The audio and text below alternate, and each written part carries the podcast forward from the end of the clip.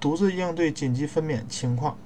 显然，永远也不想用到这些技巧，甚至看都不想看。但以防万一，还是把它们记在随身带的笔记本上吧。一、尽量保持镇定，相信自己能处理一切。二、给幺二零打电话寻求紧急医疗帮助，并请他们联系医生。三、如果可能，找邻居或其他人帮忙。四、大口喘气，以免开始用力推宝宝。五、可能的话，清洗双手和阴部。六、在床、沙发或地板上铺上干净的毛巾、报纸或毯床单，躺下来等待救援援助。七、尽管你已经大口喘气，宝宝还是在援助来到到来之前开始降生。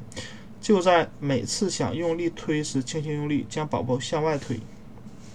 八、抬头露出后。大口喘气，轻轻会在阴部施加压力，阻止宝宝突然冒头，让胎头慢慢出来。千万不要拉扯。如果发现宝宝的脖子上缠着一圈脐带，就用手指从下面把脐带轻轻挪到他的头上去。九，接下来用双手轻轻捧起胎头，并稍稍向下压，千万不要拉。同时用力推出，娩出肩膀，前肩挽出后。小心地抬起宝宝的头，让后肩挽出，免出。肩膀出来之后，其他部分就容易出来了。十，将宝宝放在肚子上，如果脐带很长，就放到胸前，迅速用干净的毯子、毛巾或其他任何手边拿到拿得到的东西把宝宝包起来。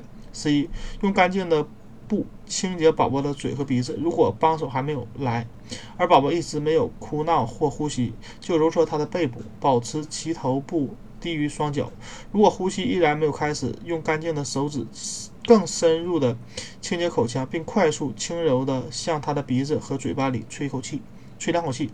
十二，不要想着拉出胎盘，如果胎盘在急救帮助来到之前自然娩出，就用毛巾或报纸包起来，可能的话把它放在比宝宝高一些的地方，没有必要剪断脐带。如果救援很久之后才能来，用绳子或鞋带把脐带。扎紧两到三分钟。十三，注意给自己和宝宝取暖、保暖，等待救援，等待援助。